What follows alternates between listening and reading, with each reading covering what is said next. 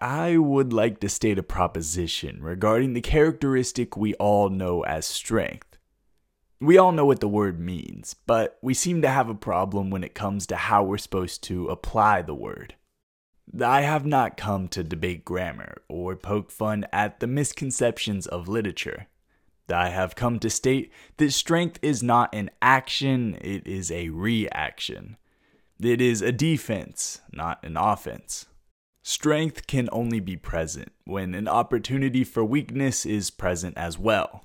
For if there was no opportunity for weakness, the exemplification of strength would be impossible, like darkness being the byproduct of the absence of light. Why is this important, you might be asking? Because we so often approach strength using incorrect form.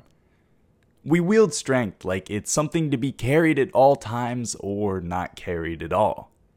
Never to be put down because it's a part of who we are, or never to be picked up because there was never a reason to.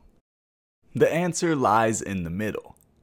Strength being a reactive action allows us to draw upon it when weakness makes itself present. The true way to wield strength is recognizing the signs you need to unsheath it, but more importantly, understanding that when you're putting up a defense to weakness, that that defense is being used as your offense.